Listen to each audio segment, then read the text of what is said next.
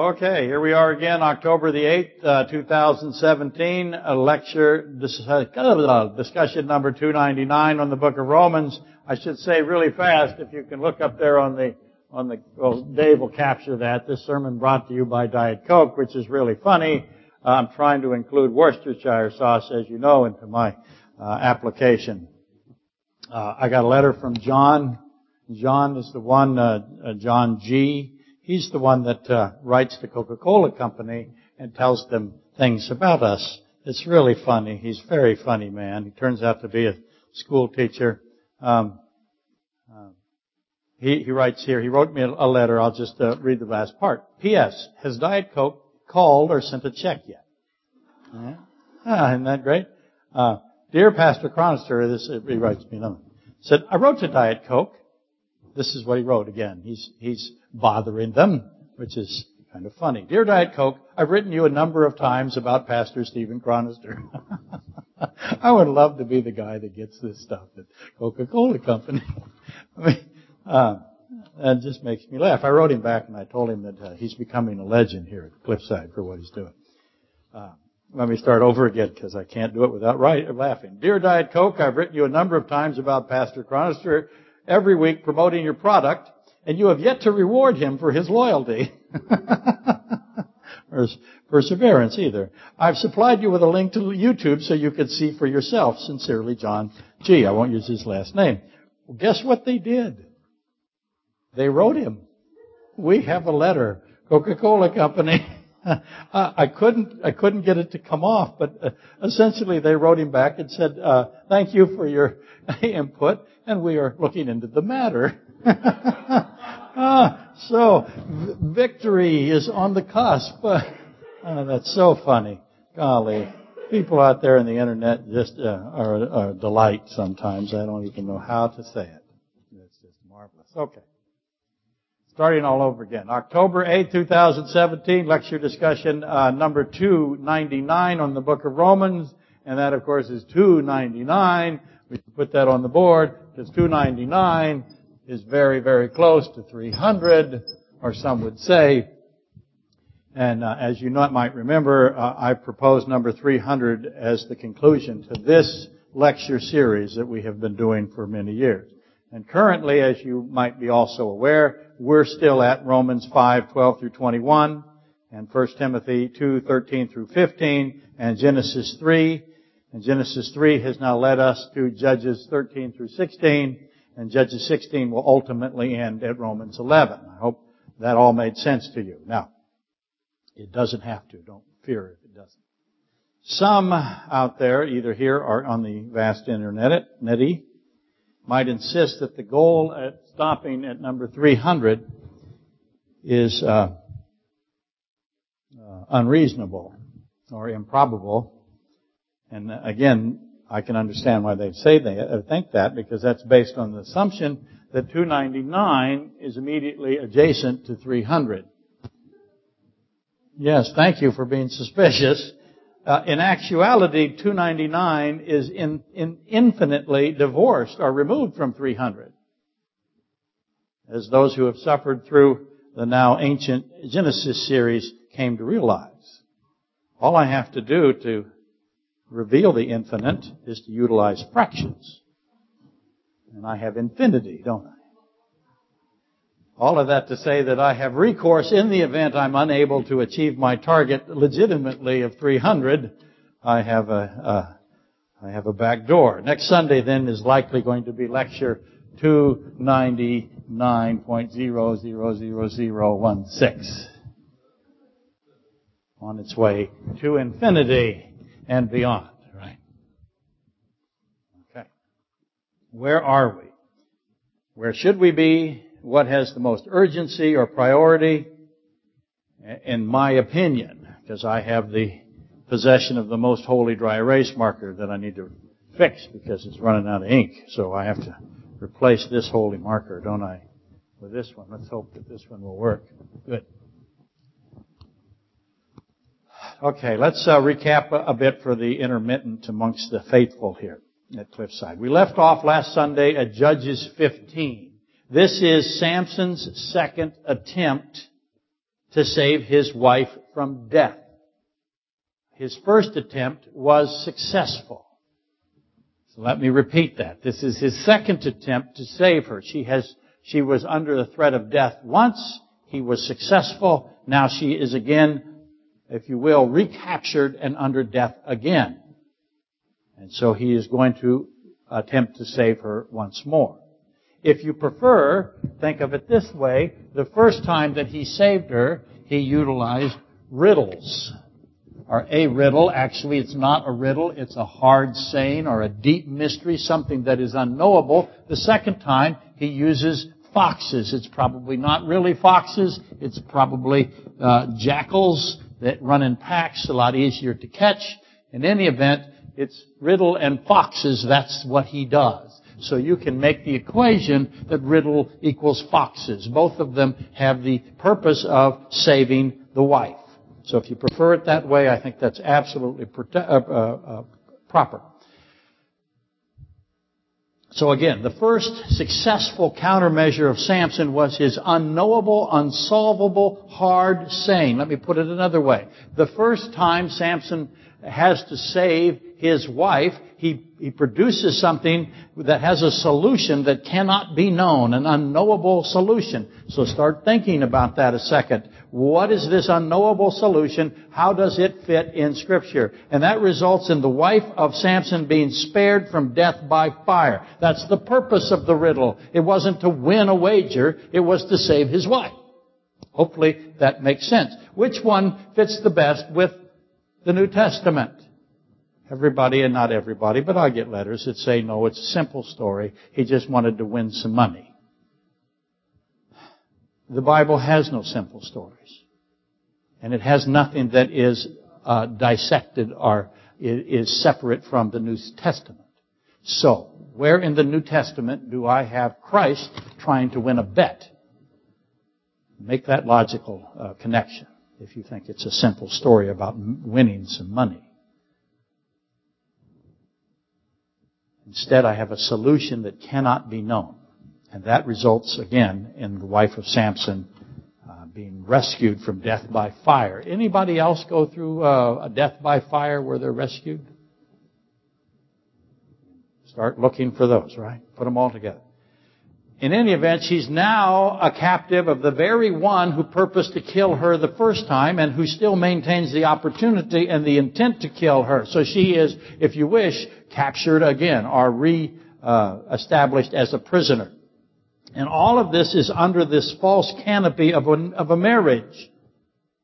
And I say false canopy. Somebody has made this a false marriage the father of the wife of Samson has placed his daughter in this situation, and I am trying to build the case. I'll say it outright here. He has done this wickedly. And it should be noted that it's quite logical. The best man is evil. He knows the best man is evil. He wanted the best man to be evil. He wanted everybody that came of the 30 companions, the supposed friend of the bridegroom, friends of the bridegroom, he wanted all of them to be evil. It's working out exactly as he intended. The father chose the best man, and he wanted the evil to be there. Connect the process of a best man being evil that is a threat to the daughter. It would be fair to assume that both these men, the father of the bride and the best man, came to the agreement with full comprehension of all the eventualities. Put yourself in his position. Your wife, or I'm sorry, your daughter is getting married. You select the best man that you know will kill your daughter. That's your plan. Again, the father chooses a best man who is a killer. That sets in motion the eventual outcome. The father would know that, and so would the best man. So why did he do it? Ask this. Why does he do this knowingly? Again, I submit the father knew and contemplated and actually agreed with the direction that's going to occur here. So, the daughter is placed intentionally into an untenable position, and how does this benefit the father? Because it does. The best man also has an agenda not the same as the Father. how do these two individuals come together? That we can figure out. The Father initiates that. But how do these two gain an advantage from this cooperative alliance that they have formed? Keep in mind, neither was able to anticipate Samson. Samson is extremely unusual, and nobody knows that right now. They could not understand or anticipate or even imagine his counteractions. Samson's responses are a complete shock when he does it. The Philistines are stunned. They start, they are reeling. They are left in disarray and they are in panic. Had no way of knowing that Samson was going to do what he did. Had no way of knowing about this riddle idea that he has or how he would use it. And they had no idea of how he would respond when they thought they had answered it. So that's an important component. Here's another one. The father is a Philistine. The best man and his accompanying force, all Philistines. Bill the Cow last week suggested that there, these are 30 Ashkelon temple guards. These are Philistine temple guards from Ashkelon. And Bill's supposition is one that I find well founded. It solidifies the linkage between the slain priest of Ashkelon and the riddle of Samson. So I think it is absolutely with merit. Samson now, without hesitation, attacks and slaughters 30 priests of the ruling city of Ashkelon, 25 miles away. That's ultimately what he does. No one knew he would do that, and no one knew that he could do that as easily as he did it. Think about what he must do to wipe out these 30 men and take their clothing. And it is their blood-soaked garments that he delivers to the 30 companions who threatened his wife with death by fire. Obviously, Samson knew who bore the primary responsibility, who it was that gave the commands, and he devised the maneuver, the ploy, if you wish, in order to assign that complicity and exact vengeance. Samson put it all together. And he uses his riddle as a vehicle. And in order to do that, he would have to have reasoned through their motive. Instantly. And I'm proposing again that he did. Let me put that word on the board. If I am talking to you about the motive to kill a woman, where am I in the Bible? Where's the first place I have to ascertain a motive for killing a woman of a Nazarite? That's Genesis 3, isn't it? It's a Genesis reference as well as a Revelation 16, 12 through 16 reference. The motives of Satan, we've spent a lot of time there. You, you, I hope you recognize the similar patterns that are, uh, the John uh, that I just mentioned earlier wrote, uh, let me see if I can find it I, instead of trying to hope that I can remember it he makes a fantastic comment. He said, I am amazed by how passionate the Father is to tell about His Son. He tells it over and over and over and over again throughout all of His Word. That's what's happening in Samson. It's Genesis 3 again and again and again and again and again. Why does He keep repeating it to us?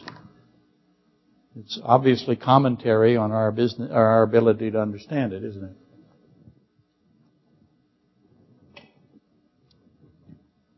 The motives of Satan, that's why I've spent so much time on it. I know they repeat in scripture.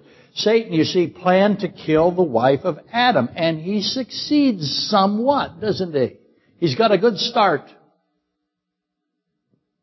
He's able to, to introduce physical death. Do not fear those who can only kill the body, right? So there's a somewhat success there. Likewise, someone planned to kill the wife of Samson.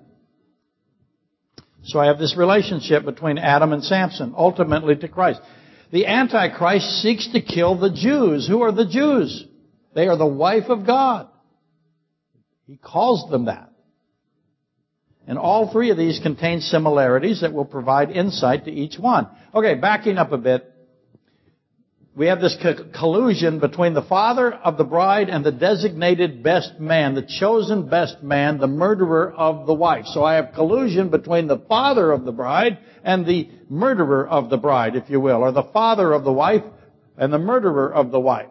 How does the father profit from this?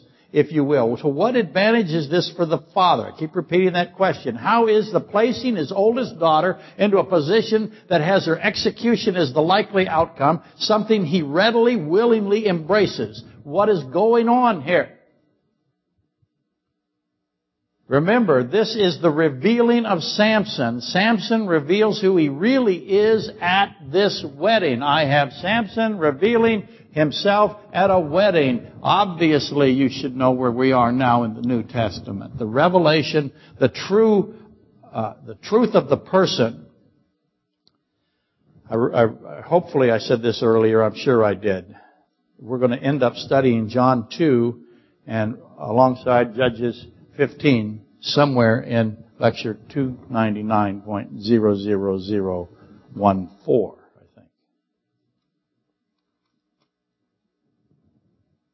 Christ is revealed at a wedding. Samson is revealed at a wedding. John 2 alongside Judges 15. That's going to provide valuable information. If only we had, again, the mathematical justification for all of this. Anyway, not only is it my view that Samson's capabilities were unknown, but the Philistines could not have also anticipated the anger or the ferocity at which he would act. They didn't know why he would be this way or that he could even do what he was going to do. His end game. No one knew what his end game was.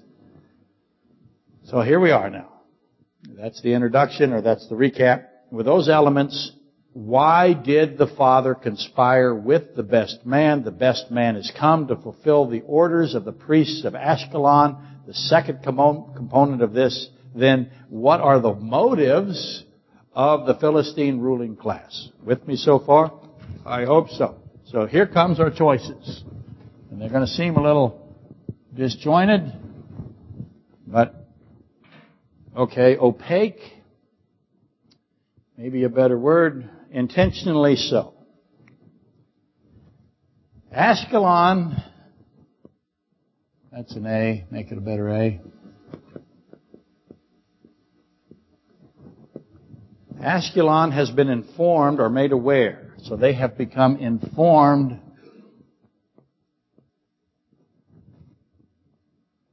of the prophecies concerning Samson the Nazarite. So they know the Jewish prophecies with regard to these informed of the Nazarite deliverer.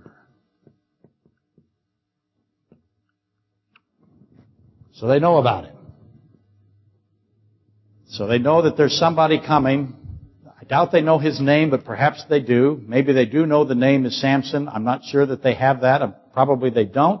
And they now see an opportunity to kill a Nazarite. So they're coming, they're informed of the Nazarite deliverer, and they see an opportunity here to kill him. And I'm going to write Samson. But again, do they know that Samson is who he is.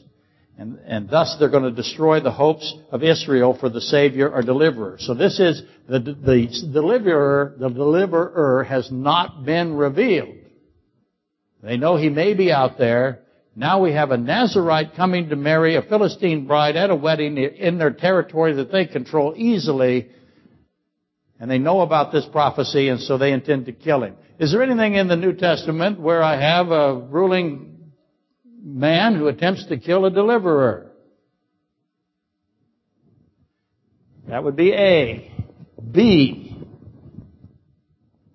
Because B follows A unless you put in the fraction.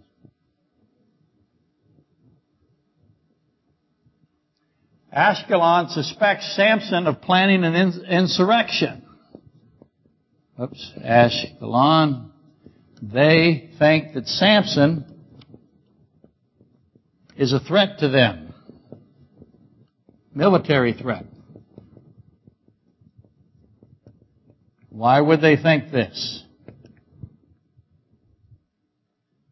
So they suspect Samson of planning a military action and they send a detail to spy on him. They want to estimate the strength of his following. Again, I don't think they know who Samson is. In other words, they couldn't pick him out of a crowd. I have reasons for saying that, don't I? They could look at him face to face and not know him from anybody else. We run into that now as a country. We're trying to find these these uh, uh, ISIS murderers. We're not sure who, what they look like or who they are. They've changed all their names. They've uh, hidden themselves extremely well. They, they, most of them are moving in plain sight, and we don't know who they are. We rely on intelligence.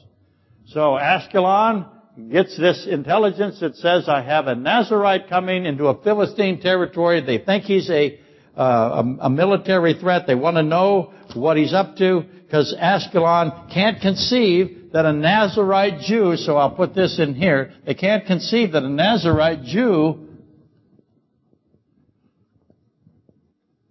would want to marry a Philistine. And that is what has tipped them off.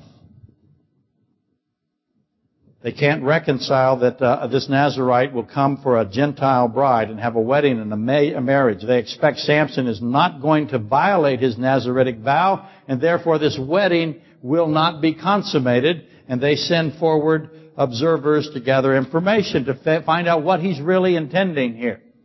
So they've completely missed the possibility that the Nazarite this man, this deliverer of Israel, would in fact bond himself to a Gentile bride. That's a great mystery to them. Where do I come to that conclusion? D. If it is that Samson does intend to marry this woman,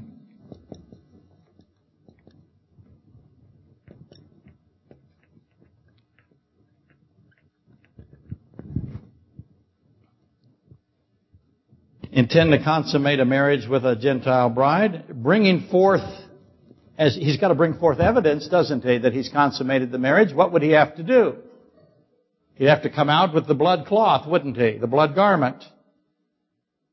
Proof of her uh, cleanliness, if you will, of her purity. And Ashkelon knows that that's what, if he does do that, they're going to prevent that by whatever means necessary.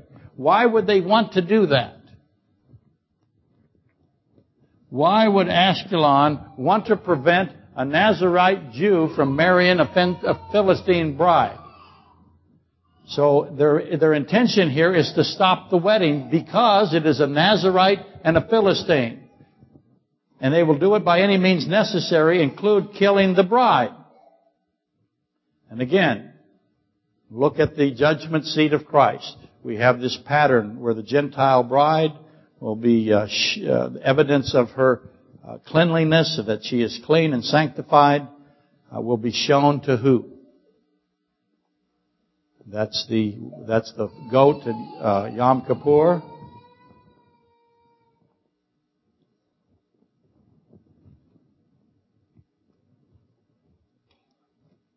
Of course, going in front of Azazel.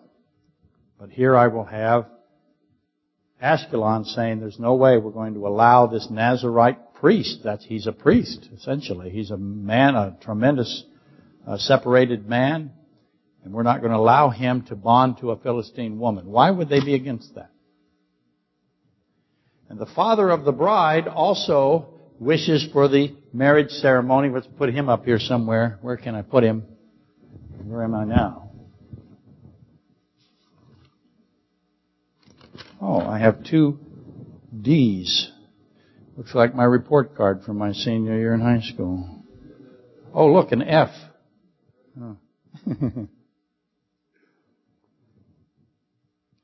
To say that I was unmotivated in high school is to be complimentary. The father of the bride, he also has an agenda here. He does not so let's just put him down here. Let me, how shall I word this? Uh, He wants the marriage to fail. So I have two, uh, I have two agendas here in the sense that, they're, but they're both uh, uh, cooperative. The Ashkelons do not want this marriage to go forward, neither does the father of the bride. That's how it all begins. Again, in my view, and I'll make my case. And therefore, he, the father, joins with Ashkelon because they both have the same agenda. He wants the marriage to fail, even if the Ashkelon priests go through and murder his oldest daughter to stop it. Which is on the table from the beginning for them. They will stop this even if it requires they murder her. But he has, the father has another objective in mind. I think he sees a different opportunity here. And the father of the bride, the other, the last thing that you can conclude is that the father is an idiot.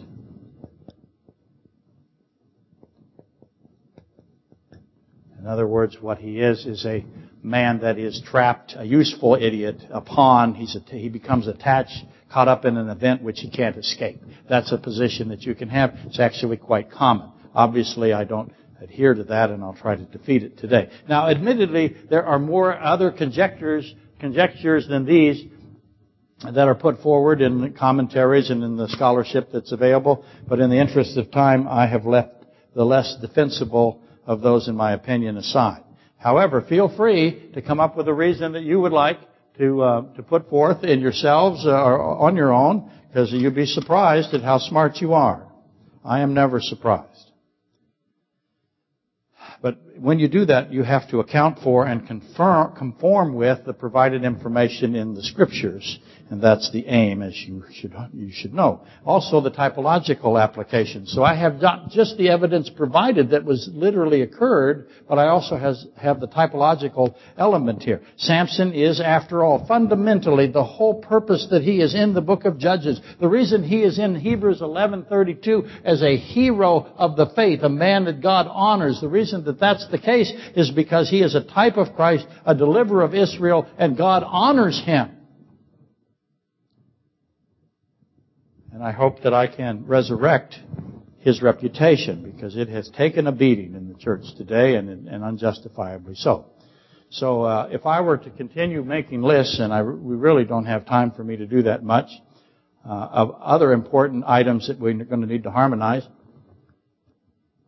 I would start with Judges 14, 1 through 4, and Judges 14, um, verse 7. So let's do that, to reread them so that you see them. Now, these again, to repeat, these are possible or likely situations that are occurring.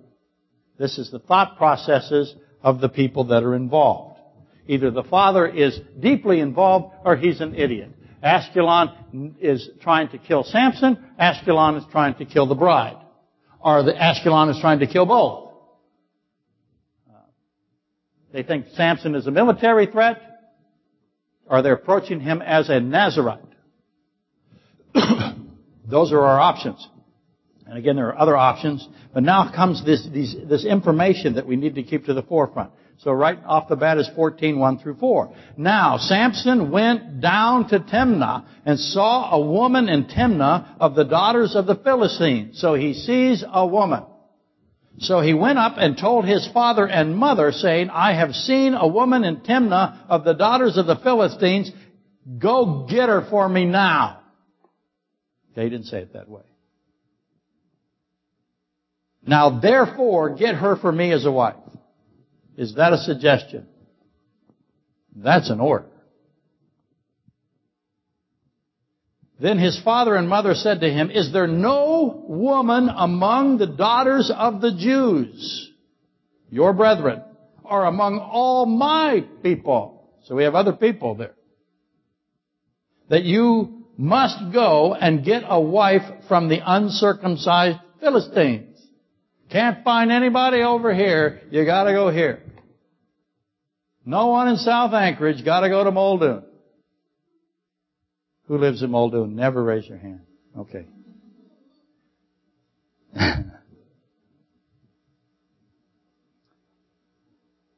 okay, let me repeat that.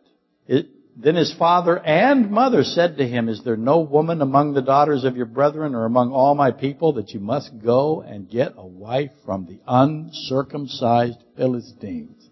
The, the Philistines are specifically called uncircumcised. That's an important thing that we'll have to uh, resolve. And Samson said to his father, Get her for me, for she pleases me well. But his father and mother did not know that it was of the Lord. Okay. You will hear all the time that Samson is choosing a woman that is a Philistine and that he is, what's the word I want? Uh, doing so in a way that is uh, immoral. Let me repeat that. The father and mother did not know that it was of the Lord. Would they have said what they said if they had known that this is God directing this? Now some will say, well God is taking an evil act and making it a good act. Is that the, what the text says to you? Is there any evidence and Samson said to his father, Get her for me, she pleases me well. But his father and mother did not know that it was of the Lord, that he was seeking an occasion to move against the Philistines. Because he's what? He's the deliverer of Israel. And he sees an opportunity to do what? He's going to launch a military event, isn't he? Oh, Look, maybe they know that. For at that time the Philistines had dominion over Israel.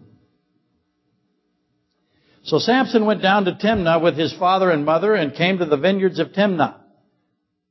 Now to his surprise, well I don't need to go on and do that again. Let's go to 14.7 before I get out of, out of whack here. Then he went down and talked with the woman and she pleased Samson well. So twice now I have Samson being pleased well, and God is using this, and I believe Samson is well aware of what's happening here. God has moved him.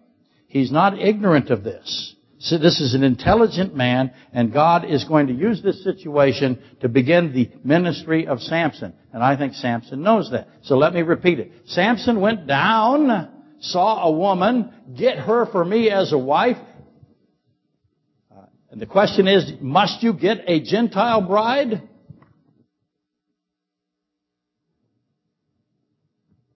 From the uncircumcised Philistines, Romans 2, 17 through 29. And he says, get her for me, she pleases me well. The son goes down to choose a wife from the uncircumcised because she pleases him well. God is going to use this as an opportunity to begin his ministry. Is Samson aware of that or not? Ultimately, that's your, your decision making. And the instincts of the father of the bridegroom, or, or I'm sorry, and the, the father, Samson, as the bridegroom, instructs the father of the, of the bridegroom, of him, to make the demanded payment. And he does it twice. Let me repeat that. Samson tells his own father, the son instructs the father twice to make the payment. Because that's what's required. So what's the obvious question here? How much does the Gentile uncircumcised bride cost? How much is the price paid? How much money? Next, Judges 14, 19 through 15.3. I hope you remember this part. We've read it a couple of times. Then the Spirit of the Lord, after the riddle, okay, now Samson is going to launch his military tactic. Then the Spirit of the Lord came upon him mightily, and he went down to Ashkelon and killed 30 of their men. Okay, so that, as we've talked before, those are likely the priests. We know they're priests because of their apparel. He took their apparel and gave the changes of clothing to those who had explained the, or expounded on the riddle. So they all have now a bloody pile of very, once very expensive clothes. So his anger, priest clothes, ruling class clothes, that would designated you to be a, a, a ruling member of the highest order in Ashkelon, which is one of the five ruling cities. So his anger was aroused and he went back up to his father's house. So he killed these people and then what happened? Now he's angry. And he went back up to his father's house and Samson's wife was given to his companion who had been his best man. After a while, in the time of the wheat harvest, so now he's going to come for the bride at the time of the wheat harvest. He's coming for the bride at the time of the wheat harvest. Oh, isn't that good news? The uncircumcised uh, uh, Philistine bride who is captive, he's coming for her at the time of the wheat harvest. Wonder what time that is. Uh, what month is that? Uh, it's April, May. When was I born? Cinco de Stevo. We should look and check to see if Cinco de Stevo and the, no, you're not, you're not going with this, are you? It's possible that sometimes Cinco de Stevo could correspond exactly with the feast day of Pentecost or weeks or Shavuot, if you will. It could happen. It could happen. It's probably happened. It might happen again. If it does, how difficult will I be to live with in heaven? It'd be impossible. My goodness. we could only hope.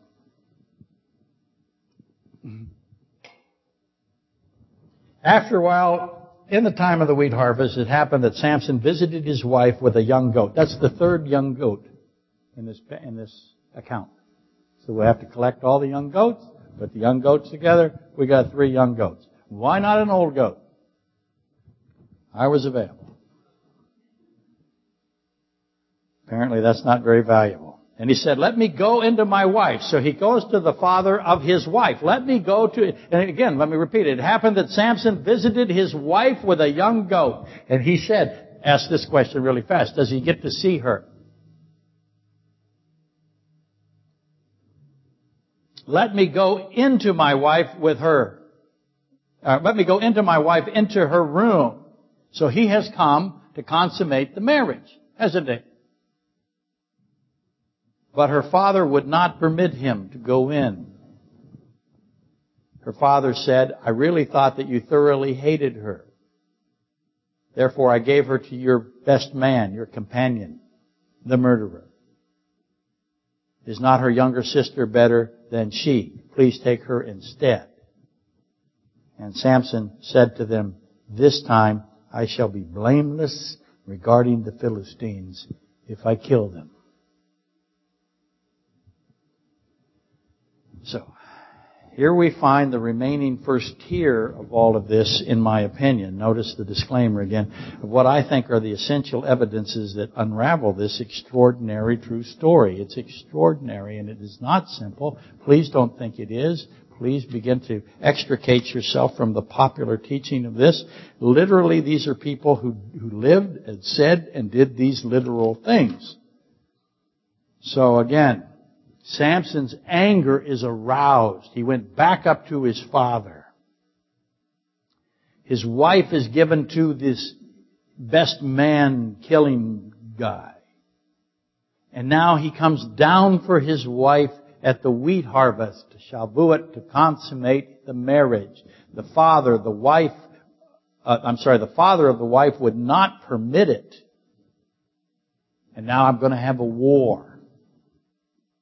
The father is standing in the way of the consummation of the marriage of Samson and the bride. Where are I now in the New Testament? I have the bride. I have the father. I'm sorry, I have the son coming for the bride. The bride and, the, and Samson. And listen, no one can stop him. Do you think it's possible for Samson to be stopped by the 30 guys and the dad here, maybe the younger sister. How are you going to stop him? He's not revealed as to who he really is yet. They don't know, other than he killed some priests in Ashkelon. They've got an idea that he's amazing, because that was an amazing act. Caught them all by surprise, but he did not do what he could have done. He tries to maintain this misunderstanding as to who he is. So, let me repeat. The Son comes down for the bride to take her, and she, she, he she is held captive by the best man, and it is not permitted. So, it's based on the fact that Samson, and the basis of that was that Samson only hated the wife, when everyone knows that's not true. And the bride, wife, daughter has been given to the one who truly hates her, and the take the younger sister is offered instead. In other words, forget about your Gentile bride. Don't take her, take someone else. Uh, the younger sister. That makes Samson say, I can start killing you now and it is, and, and I will be blameless. So where in the New Testament am I? Where do I have the bride taken? Uh, I have the consummation of the marriage. And somebody attempting to stop it. Do you remember a long, long time ago, now it's been months, that I asked you, what is the basis for the war in heaven in Revelation 12? had something to do with the judgment seat of Christ. This time I am blameless. Whatever you can conclude, note these things in, in, the obvious typology, the elements that are testifying of Christ, those which Christ fulfills. There will be a New Testament complement. So we have to find those at, every opportunity. At least make sure that you're searching for them. Don't just assume this happens in a vacuum, that it isn't attached to Christ. That isn't true. It's never true. Your premise that you have when you're deciding what all of this means is to conform, to be correct. And there's more to include, but I submit that these uh, that I just did today are going to provide the path forward enough. So with that said, back to list number one. If A is true, or mostly true, in other words, if the Ashkelon priesthood is informed of the Nazarite deliverer, and their intention is to send a contingent, thank you, a contingent, a, a small military reconnaissance force to, to, to this wedding in the pretense of being the companions. In other words, their cover story is that they're there as the friends of the bridegroom, when in fact they're there to do, to kill him. Why not just kill him? They could have, or they thought they could have. They couldn't have. I asked the question last week. Who can kill Samson? The answer is nobody. Can't kill him. Now some will argue with me that well eventually he he is captured. I didn't say who could capture. He has to willingly be captured. So now we'll get into Samson and Delilah. He's mad over his eyes. But Samson has to give his own life up. Therefore the typology continues, doesn't it? Even though this is difficult. So if they believe that this was the Nazarite deliverer, and they knew or they thought it was, why not just send a force up there and kill him? And be done with it. How does Ashkelon, ask this, know the wedding is occurring? How do they even know this? They're 25 miles away. They got cell phones? No. No FaceTime, no Skype. I don't even know what that is. I couldn't get it to work if I had guns pointed at me from every direction. I'd just say, forget it. Shoot me and the computer. How do they know that there's a wedding with a Nazarite in it that might be the deliverer of Israel? How do they know it? They're 25 miles away. How does word get to the friends of the, or the, of the bridegroom? How do the companions, where do they come from? Who sends them? Who provided the information? Who provided the details that this was happening? Who's your choices? Is it the useful idiot that has no idea what he's doing? I don't think so. The only one that would have done this is the father of the bride, right? He's the only one that knows. He's the one that got the money. Because what did the father and mother of Samson do? They came with a lot of money. They paid the price. Certainly the father of the bride did this. did he pay, take the money and pay for the 30 companions? I don't think he did. I think he likes the money. I think he's somebody that has a box that he puts money in it. Just saying. Can't prove it.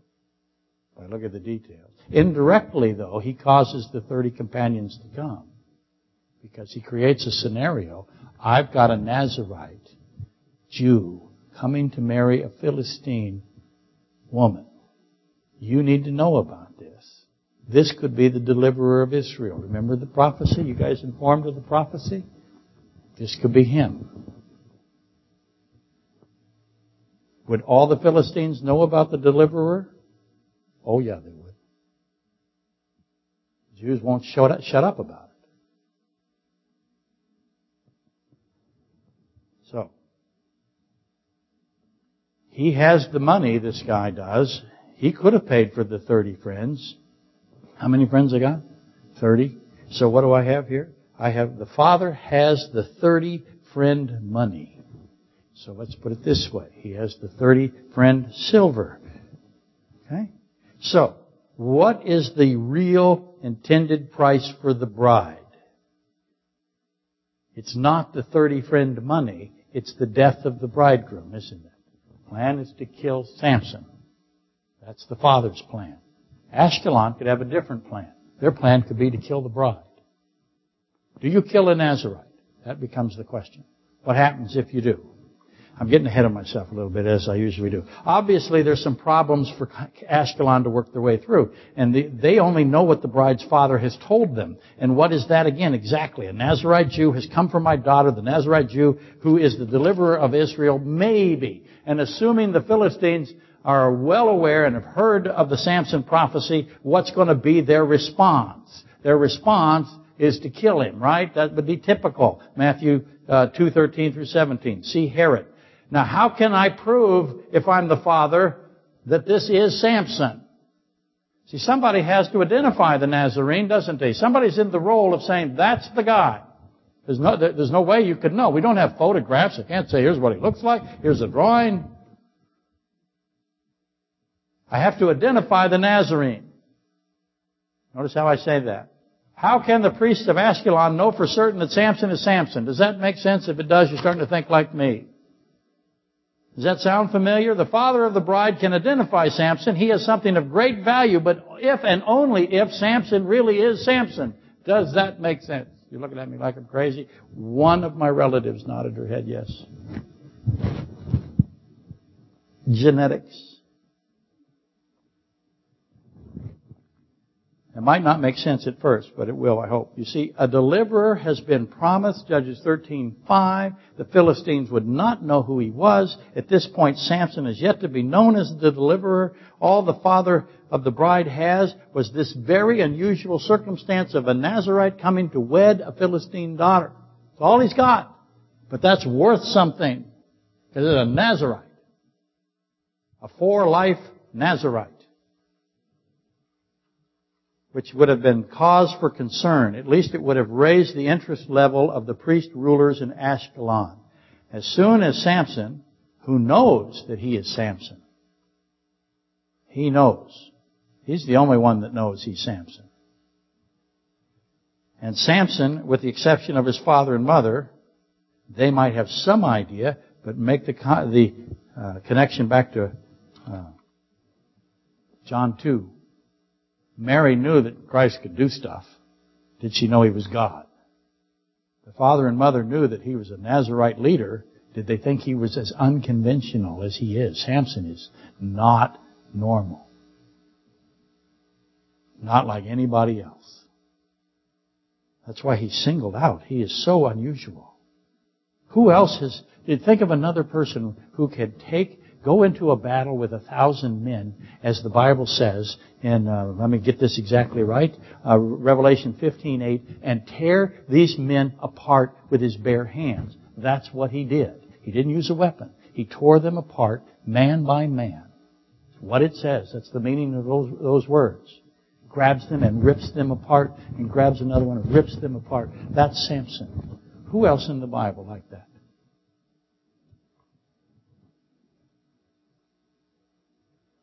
Where am I? A deliverer has been promised. The Philistines would not know who he was.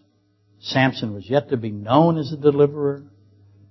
The father had this unusual thing happening to him. He would try to monetize it. But Samson is really the only one. Not even the father and the mother knew exactly what Samson was. But Samson knew. How did he know? Tore a lion apart with his bare hands. Ripped it to pieces effortlessly.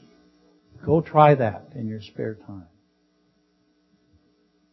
The father of the bride could only offer the possibility to Ashkelon that this might be the, the deliverer of Israel. Nonetheless, on that basis, uh, that small piece of information, Ashkelon provides 30 men to investigate and kill the deliverer if the deliverer is the Nazarite that has come for that daughter. So, as soon as Samson sees these 30 men, he knows why they're there.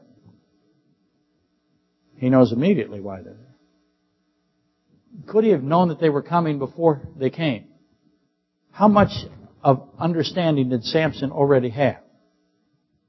But in any event, he knows immediately that I've got 30 men here that are here sent by Ashkelon. And how is it that they have this information that Samson, a Nazarite Jew, was seeking a Philistine bride? How did they get here? Who told him to come? Because he knows who it is. He knows it's the Father, doesn't he? Everyone knows that everyone knows something at this point. And all that's left to determine is the true identity of Samson. Is Samson the deliverer of Israel, the slayer of the Philistines that has been prophesied? Is this the one? Or is this a phony? Is this a guy maybe pretending he is that isn't? Is this a real guy? Again, I want you to, to recognize Christ. What did, no one even knew what he looked like. Couldn't figure out who he was. Who is he? Is this the Messiah? Again, Samson very, very quickly figures all of this out. Thus his offering of the riddle with the 30 garments as the prize. Something the men, the 30 men would badly want. Priest, priesthood garments, even from Israel, Jewish priesthood garments are very valuable. They never would have realized that Samson would slaughter the Ashkelon priests to get them. The ones that sent them. They would never figure that to pay it off. Obviously, I'm positive that Samson always intended to lose the wager. That was the point. The point was to save the bride. It wasn't to win the wager. And I should probably enter this into the record because I'm running out of time. Is the Philistine bride wife representative of the nation of Israel or the church or both or neither? What's your view? Raise your hand. Never raise your hand. Let me repeat the question. Is the Philistine bride slash wife representative of the nation of Israel or the church? Which one do you think? Or both? Or neither? If both, where in the text is the woman Israel? Where in the text is the woman the church? Is there any other woman in scripture that is both a type of the nation of Israel? I can hardly say it without, without laughing because I'm I know it's so obvious and I want you to see it. Is there any other woman in scripture that is both a type of the nation of Israel and the bride of Christ? Find the other woman. Is there one? Answer is yes. Where is he? Where is she? Where is she?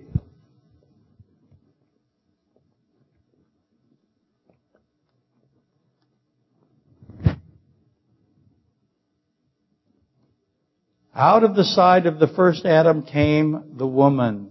This pierced side, the word means side, not rib. The side is pierced by God. He pulls out the bride and he builds her. Out of the side of Christ comes the bride of Christ, right? Out of the piercing of Christ. So I have the woman uh, as a picture of the church, Eve. From the woman, she is the mother of life. She is the mother of the seed of the woman. So who is she there? She's a Jewish mother, isn't she, of the Jewish Messiah. So the woman, Eve, is both a type of the church and a type of Israel. So be, is the case with the wife of Samson. Anyway, where was I? Oh, yeah, these lists I've thrown at you. Now it's just time to stand back and fling stuff at the board and run out of time. Ashkelon must have decided that Samson was preparing for a conventional war. It's the only thing they could have thought of. There's no other reasonable explanation. They couldn't have thought he was going to do something else. But he does not fight war like anybody else in all of the Bible except who? Christ. The marriage then was some kind of ruse. They had to think that. What's he doing? At this time, Israel cannot defeat the Philistines. They lack the capability. So why would the deliverer go through this marriage? They're thinking things like that. I'm confident of it. Why would this marriage be a tactic that provided an advantage for Israeli forces? It doesn't provide any advantage. Samson would have been seen as a king or a general at least. No one would expect him to function as he did. He was absolutely alone. He's one man fighting by himself. Who's that? Solitary against the Philistines. One man against thousands. Who could know that's the way he would do it? This is unknowable. This is the solution to the hard saying. I'll give it up. By the way, this is the solution to the riddle that he is a solitary man willing to kill people by himself. No one helps him at all. That's the solution. Did they get it right? No, they didn't get it right. He pretended they got it right so he could kill the priest and give him the garments and save his bride. He doesn't care if the people that want to kill him have any idea who he is. Notice that the woman in her searching for the solution accuses Samson of only hating her. You only hate me, Judges 14, 15 through 16. Anywhere in the Bible where the nation of Israel accuses Christ of only hating them, wanting to kill them. Exodus 17, 3, Exodus 16, 3, Numbers 22. She is saying to Samson, the purpose of your proposal of this wedding has always been to kill me. Word for word, exactly what Israel says to Christ. Israel accused God of bringing them out of the wilderness to kill them in the wilderness. Remember, Mount Sinai is a wedding ceremony, right? It has a canopy, it has, has two witnesses, it has the, the vows. Whatever you say, we will do. It has all of that. Changing sub- subject somewhat again, watching the time. If the father of the bride is a dupe, an innocent pawn of Ashkelon, why does he refuse the consummation? By refusing Samson, they already know he slaughtered 30 Ashkelon priests surrounded by military force. Brought back the proof. Everyone knows this. By refusing Samson the promise of his bride, Samson will be blameless now for going forward and killing Philistines. The father ultimately is burned to death by order of Ashkelon because he gave the daughter to his best man. He took Samson's wife, it says, Judges 15:6. And that's why the Philistines, the priests, that, that next force that came forward, that, that Samson tore to pieces, man by man, one at a time. How fast? I've always thought to myself, thousands of men. He writes a song, I've slain a thousand men. How much time did it take him to tear every one of them apart? How fast does he do it? I'm in that group, let's say, and I see the first, I might have said this last week, who can remember? I'm old and I'm kind of an old goat.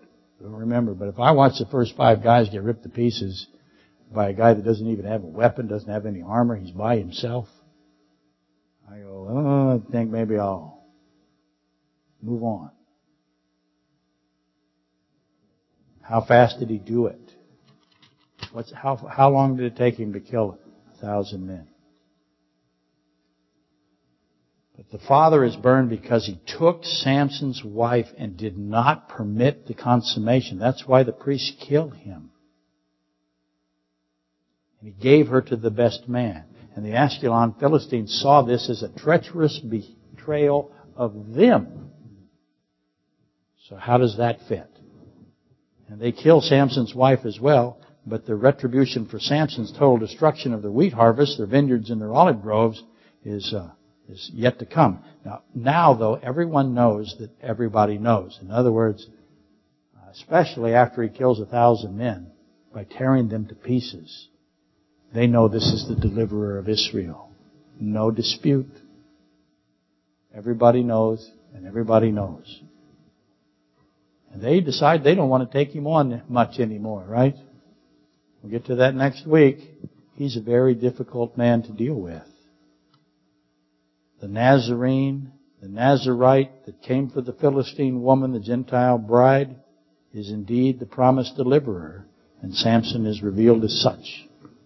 That's how you can find the promised deliverer in the New Testament. That's how you can find the Messiah. If I were a Jewish scholar, all I'd have to do is find somebody in the New Testament or somebody in history that came for the Gentile bride. Got him.